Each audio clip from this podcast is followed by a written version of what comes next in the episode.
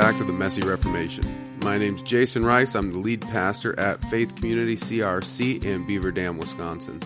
My co host is Willie Cronky. He's a member at PCRC in Pease, Minnesota. We're just a couple of guys who love the Christian Reformed Church and want to see Reformation happen in our denomination. But whenever Reformation has happened in the history of the church, things get messy. And we're starting to see things get messy in the Christian Reformed Church. So we're taking the opportunity to have conversations with pastors throughout the CRC to find out what's happening in our denomination, but also to talk about what Reformation might look like. If you haven't already, take a moment, click subscribe so you don't miss any of our upcoming content. We are dropping episodes every single Monday. Also, head on over to our website at themessyreformation.com. You'll find our podcast there and also a blog post each week. With all that said, we're going to get to this week's episode, which is part one of our conversation with Jeffery Scripps.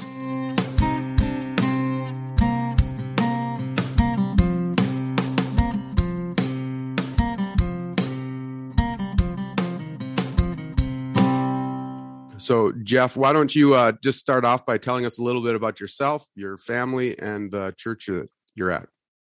Okay. Well, um, I grew up as a pastor's kid, and uh, that meant moving from parsonage to parsonage for a while, uh, for a long while. I remember when Dad got the call to pastoral ministry. Wonder what that was like. You know, did God like call him on the telephone or something like that? I was about five years old when he uh, said that he sensed a call into ministry, and so I figured, okay, God called on the phone. Everybody else does, and um, no, it wasn't quite that. Uh, and uh, we went to uh, East Palmyra, New York, and that was a wonderful place. Um, Sioux Falls, South Dakota became my adopted hometown, and uh, thereafter uh, I went off to uh, uh Calvin College. Uh, met my wife, who's uh, now we've celebrated 20 years plus together. In, in June it'll be 21, so that's yeah. The Lord has has worked through that. Um, it's it's amazing how you can grow in love for each other. And uh, you know, you think on your wedding day, like, oh, you'll never be as in love. No, actually, you get more in love. and, mm-hmm. how does that work? It's yeah, you know, Christ in the church. You get to appreciate those passages a lot more. Um, yeah, along the way, God blessed us with uh, two children. Got a 17 year old and a 14 year old, and um, yeah, that's uh, it's it's been a lot of fun. Uh, they're precious. They uh, have very different personalities, and uh, that's kind of yeah, that's the family side. We're all pet people, so just to uh, while we're in the process of warning each other, uh, we have a, a very large ginger tabby who may hop up at some point and demand my attention since I am her servant. You know, she's uh, yeah, yeah, she's queen and uh, she's a beloved of the whole family. Uh, and we also have a Chihuahua too, which you might hear in the background, but he stays upstairs because we have a division in the house. Uh, the cat has the downstairs, and the, the the dog has the upstairs. And we have two rabbits. Okay. And so, uh, and then what church are you at currently serving? Yeah, I'm at the uh, Forest Grove Christian Reformed Church. Um, I sensed the call into uh, pastoral ministry about high schoolish and Again, it wasn't uh, any kind of dramatic event. God didn't call on the phone there either. Uh, but he worked through uh, conversations, through my own heart, through the need of the church at the time, which in the 90s, if you can believe it, uh, I think you guys are a little too young for this, maybe not, but uh, in the 90s, churches were um, desperate for pastors. You know, guys would graduate out of seminary and they'd get like three, four, sometimes uh, one guy I knew had five calls right up, right away, graduated wow. in 94, 95. And I graduated high school 97. So it was still kind of a, a hot market, so to speak. My dad had uh, a number of calls that he had to turn down, really wrestled with it, felt bad about it. And, you know, in that, that context, that's where I thought, you know, here I have these interests and these gifts and a heart for the church uh, you know, kind of like an Isaiah, here I am, send me. And um, so I just plowed right ahead. Uh, was a theology major in college, and uh, then right on to uh, Calvin Seminary. And uh, when I graduated, uh, there I did get a couple of calls, but it was already starting to slow down a little bit. And we can talk about that mm-hmm. later. You know, the kind of the decline of the church and kind of the anxiety therein. But uh, yeah, I got a couple. Most of my classmates would get one, two, maybe three calls. Um, but it's slowing down from the 90s. You know, 2005, I went to uh, Lebanon in uh, Sioux Center, Iowa for the first charge. five and a half years and uh, love the people, love the ministry. Then God called us to uh, Forest Grove Christian Reformed Church in rural Hudsonville, uh, just south of Hudsonville, really, in Michigan. And I've been there since 2011. I didn't think okay. I'd stay in my second charge this long. And I, right now it seems like uh, I don't know that God's going to move me anywhere anytime soon. it's a small church. Mm-hmm. So you know, uh, you know, after uh, COVID hit, uh, you know, we were one of those that lost a few, not many, but we did lose some. And when you're a tiny church, you know, even a little is a lot. Yeah. Mm-hmm. Uh, so we'll, we'll see. It's it's in the Lord's hands. Uh, I've learned to uh, again just trust in the Lord and be faithful. You you guys say it many times on the podcast here. You know, we're not called to be. Um, I'm paraphrasing here. You know, not called to be successful or you know, or and then then don't get bent out of shape if suddenly you know your church isn't filled with people and professions of faith and baptisms left and right and everything. Of course, we want to see that, but you know what? Maybe sometimes you're like Jeremiah and you're preaching and nobody's listening, and yeah, and maybe even worse, Jeremiah actually got lowered into the cistern and everything. And, um, hey, hmm. you know, I've got a wonderful little group and uh, yeah we've had some trials you know you get to the seven eight year mark in a pastoral uh, tenure and yeah there was there was a kerfuffle, and, but the mm-hmm. Lord brought us all through. So, Amen. Mm-hmm. Amen. So that's one of the things. Yeah, one of the things that I was thinking of as you were talking, you were talking about growing up as a pastor's kid and and all of the moves um, that you made. Um, and, and now you're talking, you know, you've been at your current charge for for 10 years now. And there's been I've been talking with people that there's kind of been this change back back in the day. I don't have a year range, but you know the average pastor at pastor stayed at a church like five to seven years right and then they would kind of rotate every five to seven years uh, but now that seems like there's been more of a move toward uh, longer pastorates 10 15 years in a charge and uh, one of my friends locally here was just he now he just moved but he had been at his charge for over 20 years and uh, so i'm just curious do you have any thoughts on on uh, what's going on there actually, uh, if you go back further, it gets to three, four years. They yeah. even had to put something in church mm-hmm. order, maybe you know, that uh, said, you know, you mayn't call a minister after uh, less than something like eighteen months or two years. Yeah, I think you, know, you have years, to pay for the yeah. moving expenses. There used to be quite a bit of churning, and yeah. and I do have a few thoughts on that. Um, I think, well, my grandpa was a minister too in the Christian Reformed Church, and uh, you know that had some positive effects and some negative effects. It really depends on the personality of the pastor and the and the family. I had some uncles who thrived on it, you know, and uh, I see that in my younger brother. He's just always moving, mm. you know, every three or four years, even though he just likes to move. And yep. uh, then other family members, other uncles and, and aunts, uh, ooh, you know, it's you can tell that leaving one really healthy place for a more contentious place would really kind of hurt them, especially in junior high or high school. Um, yeah, some thoughts on it. You know, one of them is that I think back in the day, and I'm talking like the 1950s or uh, or 60s or, or, even earlier, you had a lot more of a mm, sameness in the Christian mm-hmm. Reformed Church. You had pretty much the same architecture. You certainly were singing out of the old uh, blue hymn book here. And this yep. whole thing, uh, 1959 or then 71, 72 uh, reprint, but it was essentially the same. Um, order worship, theology. Um, it wouldn't surprise me uh, if uh, you followed some pastors around from uh, yesteryear and you could have them serving in Classis Grand Rapids East and then in Minnkota and back again with um, w- without a whole lot of uh, difficulty. Mm.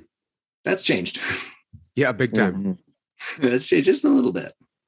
Um, and uh, you know so i think there's some of what slowed everything down was is, is theological uh, you know some theological you could call it drifting movement that pastors do congregations do um, i think in light of the church decline too which has been going on since oh goodness the 90s if not earlier uh, churches have gotten nervous they started getting nervous probably around 2000 early 2000s and it's just gotten worse um, there and there's some dysfunction too that uh, has happened. You know, we've all have stories of uh, what we call Article 17s, right?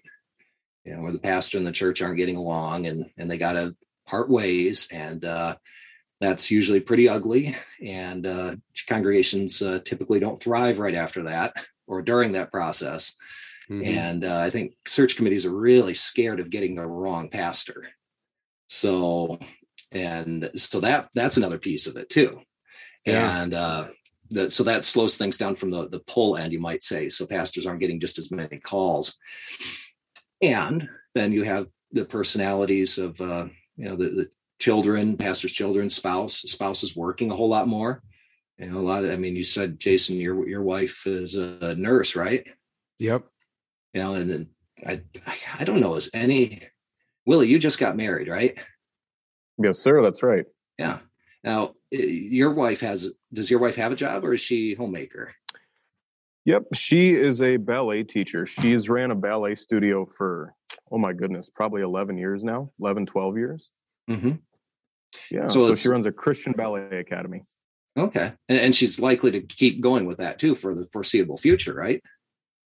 Yeah. She's training up people right now to kind of assume her roles and responsibilities that she's had over the years. But uh, for the foreseeable future, that's probably where she'll be for a while yet. Yeah. Mm-hmm. Yeah. So, and I'm, I'm, just going through the uh, immediately in the list of all our colleagues. I'm having a hard time finding one. I think there's maybe one in my area who whose wife is a stay at home mom. I think that with the rest of them, you know, so that's a factor too, right? You know, yeah. Mm-hmm. So your if your spouse gets a job, um, could say that maybe high school has gotten a little harder socially too for for children. You know, that's that's a part of my uh, calculation.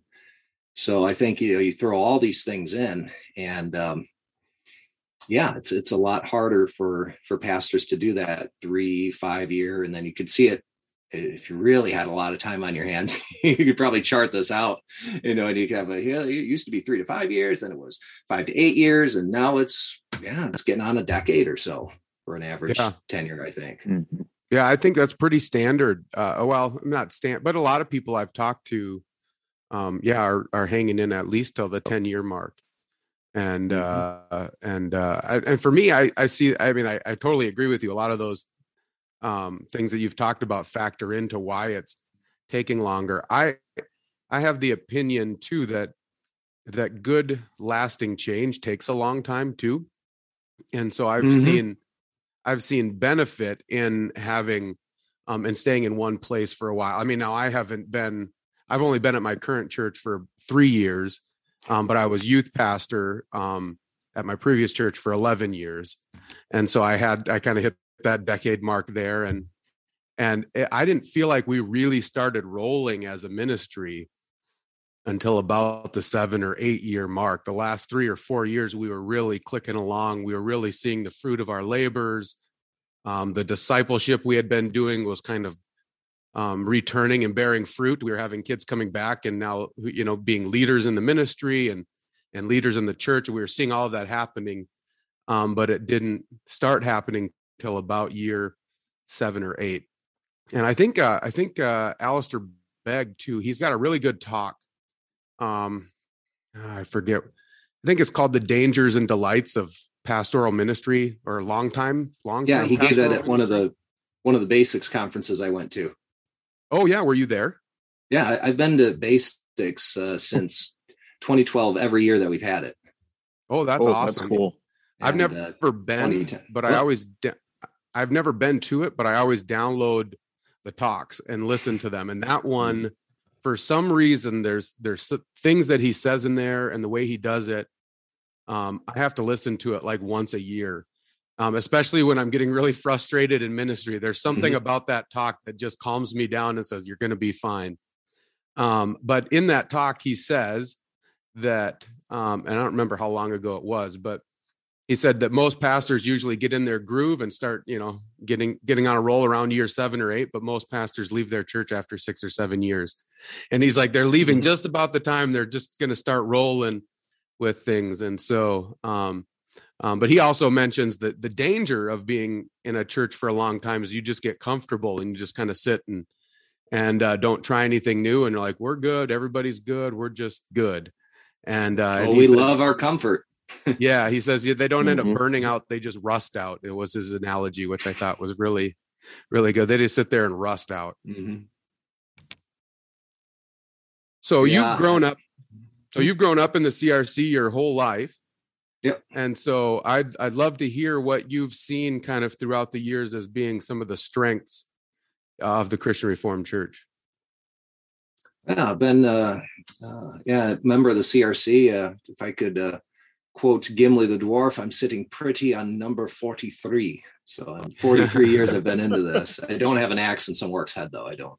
that that make for problems. Um, yeah, you know, the one of the strengths right away of the CRC, and, and it's also we can get in. Well, we've got you've got into some of the other conversations. Uh, you know, is we have such a strong family emphasis and uh, you know that that can it's a strength and a weakness uh, the, the strong part of it is uh, there's a loyalty that people had uh, and still have, especially the older generation, still have to their congregation. You know, it's just kind of like, hey, we are all, you know, one immigrant group. Well, when did you come here? 1880 something? Like, yeah, we're still an immigrant group, even though it's been over 100 years. Uh, we're, yeah. we're, still here. And that's, yeah, but aren't there other people here who aren't Dutch? Yeah, you know, so we, we are changing, but there's a lot of that, uh, you know, a lot of that mentality.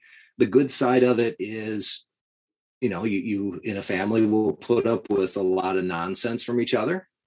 Um, you can have grace and patience. Uh, you can encourage one another. You can kind of be the little you know small safe environment like home where you can practice uh, your theology and and your preaching and your writing. And and we've produced a few as i understand a few good philosophers and uh, a couple of uh, you know bible scholars and so on. We've done that. Um, yeah, that's and and I'll, we can get into the weaknesses later why that long term is not good for a church. Mm-hmm. But uh, you know, a, a, certain sense of hey, we are Christian Reformed and we are in this together, and um, you know that uh, institutional loyalty. I mean, the fact that you could have for as long as we did ministry shares work as uh, as spectacularly as they did, and we're told maybe even today that it's the uh, the envy of the of the church world. Although, yeah, that's fading too. But Mm-hmm. You know, the fact that everyone just has a sense of, hey, we are we're we're all on board together. I think you know some other strengths include uh, for a long time uh, conviction that the Word of God reigns supreme, and that's still embedded in the worship service. Um, you know the church people still put it at the top of their list even if in reality maybe there's some other things they desire out of their pastor a bit more yeah, they still have that sense that no, you really ought to put the preaching of the word as, as the main thing. You really uh, have to have scripture rule. And um, yeah, some well thought out uh, doctrine. Um, and uh, I think those those things have uh, served the CRC well. Practices like um, having our our classes, our uh, gems and cadets, and uh, you know people might have criticized the cadet program, for example, uh, a while back saying, well, why couldn't you be in the Boy Scouts? Because, you know, that's where, where people are. And yeah, he had a point. But now we see what happened with the Boy Scouts. Exactly. Mm-hmm. You know, you know the church, uh, you know, has a little bit more control over these kinds of programs. It's, uh, you know, that can really be a great uh, help in uh, preserving, uh, you know, the integrity of the gospel and, and, what it is to grow into a young man, a young woman, that kind of thing. So, yeah, we've got a lot of, uh, a lot of strengths. Uh, you know, stewardship i think usually as a group. And i think this is a calvinist like international thing. You know wherever you find calvinists they're usually pretty good with money. And hmm. they're good with uh, investing and uh, you know they can put together some pretty good programs and some buildings and things. So now we've got got a downside here too. You know and i remember that coming out one of your one of your shows where uh said yeah but we're also quite a bit introverted. And if you mix that Kuyperian theology introversion and you don't have the gospel, that's where you get all of this uh, social justice stuff and the political involvement and these things that really are um, going astray from the the mission of the church. But you know, in and of itself, hey, you know, th- those are just a few of the strengths right there. Yeah, and I, I'll I'll just have to say, just from my own uh, personal testimony of the last uh, few months of my my battle with COVID and and all of that, the the family aspect of the CRC um, was almost overwhelming um, to me. The number of people I had messaging me and um, praying for me, you know, throughout all of North America and even the world. I mean, I had people in Liberia, people in the Dominican Republic praying for me, and uh, and it was powerful just because of the yeah, the familyness, right? That we joke about Dutch mm-hmm. bingo in the CRC where everybody's connected to everybody. And it's kind of a joke, but when um, when things get tough and you need support and prayer, that's huge. And uh, that carries you through and it car- helped carry my family through. And so that that is a massive strength that I don't think we should overlook too much. I, I, had a couple friends who grew up in the CRC and it just drove them nuts. They hated Dutch bingo. Ah, oh, we're just a bunch of inbreds and you know and uh, and i always said i didn't grow up with that even though my dutch roots go deep and my crc roots go deep i i, I didn't grow up in all of that and so coming back to it um, has been amazing and and i said yeah it can get kind of weird and inbred i, I agree but there's a powerful uh, support system there for for congregations and and then uh, being a pastor as well knowing that you've got all these other pastors around you, supporting you, walking with you, you can go to. Um, that's that's really huge. I mean, I I'm one of those guys. I love classis meetings, and so I was really bummed I got had to miss my cl- last classis meeting because uh, I was in the hospital. But um, so I, I missed some of that, that networking with other pastors. Um, so, w- what are some of the things that you're seeing now in the CRC um, that are causing you some concern? Well, um, yeah, you know, only too mindful of uh, Philippians four and being mindful of what is uh, you know good and excellent and praiseworthy and so on. You don't want to you don't want to too quickly go into that, but um, yeah, at the same time, you can't ignore uh, it when you know, as Jude says, you know, you get people who who exchange the, the change the license, the, the grace of our God into a license for morality. Mm. And um, yeah, that's what I see going on with uh, you know the all one body um, group and uh, sympathetic figures. Uh, I think that's uh, that that's the biggest, probably the most external, obvious to see kind of concern. But um, you know that is really connected with a, a, number of other things that I found concerning for some time. Uh, you know, the women in office decision back in um, the mid '90 was, uh, I, I, think, something of a almost I don't want to say quite a canary in the coal mine, but kind of like that. That that really bothered me. I you know, and I've gone back and forth on the issue, but I remember at the time, boy, did that really bother me. And then and since then, I've come down really strongly on the traditional side, and I, mm-hmm. and I I think that yeah, I understand that there are a couple of different ways you can arrive at the egalitarian position but what I got a sense of going through seminary and uh, being with colleagues is that uh, you know there are some who take a more, well, you could say, a conservative path towards allowing for women's ordination, but a great many would not. They just take the uh, the very quick route of, hey, it's a you know, another it was a message for a church of another time. Um, you know, you had the Temple of Artemis and you had all these other things going on here, and so Paul really doesn't mean to say what he says and that just never sat well with me to say, you know, I do not permit a woman to teach, have authority. Oh, oh, that really means that, that you may. Oh, yeah.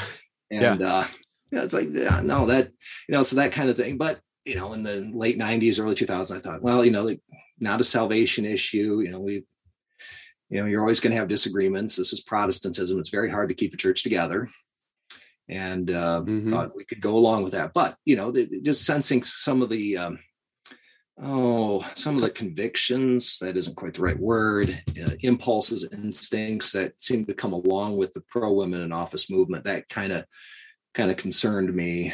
And uh, then along with that, uh, changes at, uh, you know, one thing I've noticed that at Calvin Seminary, when I went through, uh, a lot of the path, a lot of the uh, professors were former pastors and now that is really changed unless uh, i'm just completely unaware of some of these but it looks like. And, and i don't mean that as a slam against any um, any particular professor or anything like that but just to note the overall trend away from uh, having pastors equip pastors. And yeah they're professors and they have doctorates and so on but just to um, get people who their whole experience it seems like has been uh, in the academy and uh, they've been in the church but not as a pastor out there um, you know with the you know maybe 100 members or 200 members and all kinds of things you know dropped onto them because they're pastor and the, those expectations. And I, I, think that's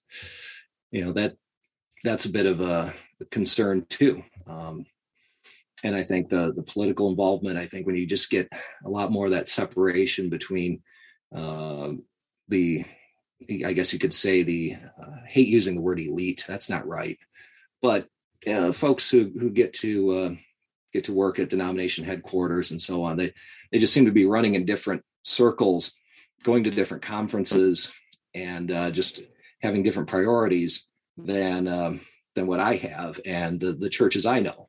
And uh, I know there's some churches that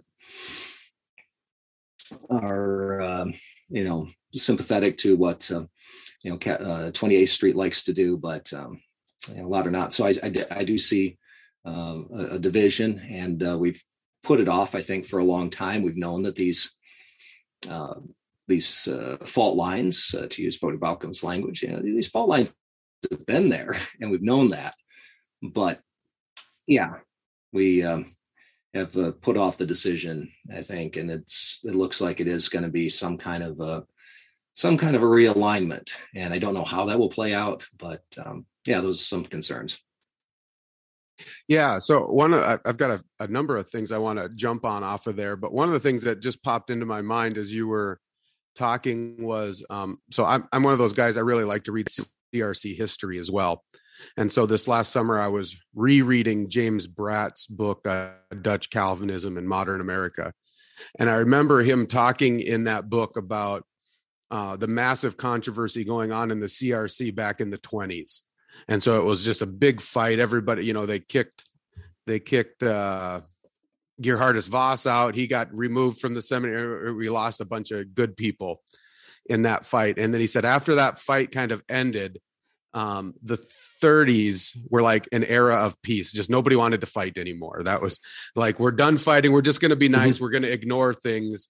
Um, but then all of a sudden things blew up again um, because they they refused to have some of that conflict. And um, I've been wondering if that's kind of been the case for us that you know like you mentioned the women in office thing was really tense for about 20 years I you know kind of going back and forth and back and forth and uh, and then finally it you know went through in the late 90s and, and got pushed out to the different classes and then it seems like as a denomination we've just refused to fight about things anytime somebody tries to bring something up um until recently. Now I think we're getting into a place where we all realize we have to take a stand. But for the last 15 years, last almost 20 years, we've been a denomination that's refused to enter into any form of discipline or even and fight.